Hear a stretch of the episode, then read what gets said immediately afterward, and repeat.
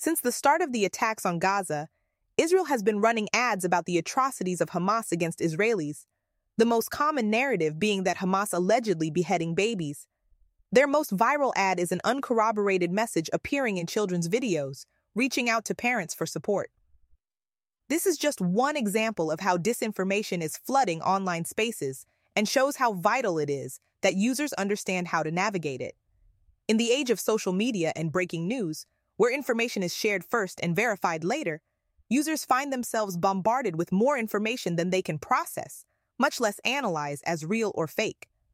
In the Ukraine crisis, studies found TikTok to be a key source of misinformation for young users.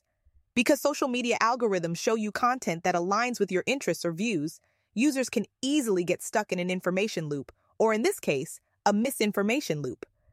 Even when posts are deleted or retractions and corrections are issued, like with the alleged beheading babies claim, mistakes and retractions cannot be undone when they are already seared into viewers' minds. Prominent journalists and news outlets circulated the story, in an effort to be the first to report, and President Biden repeated the claim, only to later walk back reports when it was unsubstantiated. But in a world of tweets and clickbait headlines, the details matter little despite the irreparable harm. The repetition of these stories and claims cements ideas of Palestinians deserving to be attacked and justifies acts of oppression like collective punishment. Journalist Sophia Smith-Gaylor, whose work focuses on misinformation, said that another common one is a video seemingly showing the autopsy of a child burned alive. Videos like these are monetized ads that are heavily distributed to specific countries, some of which have gone against ad guidelines in their depiction of violence and relayed unsubstantiated content as fact. These ads by the Israel Foreign Ministry ran on YouTube and X, formerly Twitter, and were seen millions of times, with upwards of $7 million spent to run them. Inundating the public and international audiences with messaging to sway sympathy is common during war conflicts and crises, but the use of social media and ad campaigns as a propaganda technique is becoming the new reality, favoring those with the capacity and resources to run them. The messaging is accepted, even reported at face value, without facts or scrutinizing the source. Incidents like the Al Ahli hospital blast have become focus points for arguments online, which only seeks to add to the noise and make it harder to filter out disinformation. At times like this, it becomes crucial to focus on individuals challenging disinformation. We have some resources in the link to the web version of this episode.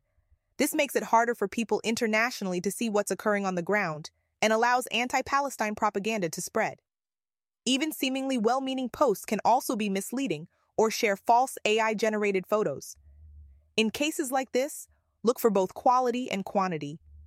Who is the source of this claim and who is supporting it? Do they have a history of sharing disinformation or reports that have been debunked?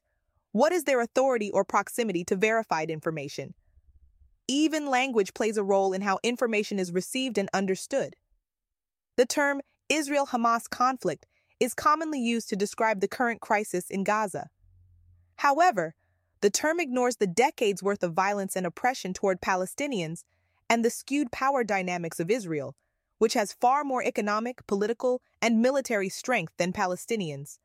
This can also be seen in reporting that uses language like X number of Israelis killed and X number of Palestinians dead. By using an active voice for Israeli deaths and a passive voice for Palestinian victims, it changes how readers perceive that information. It makes the death of Palestinians seem less like a violent act against them.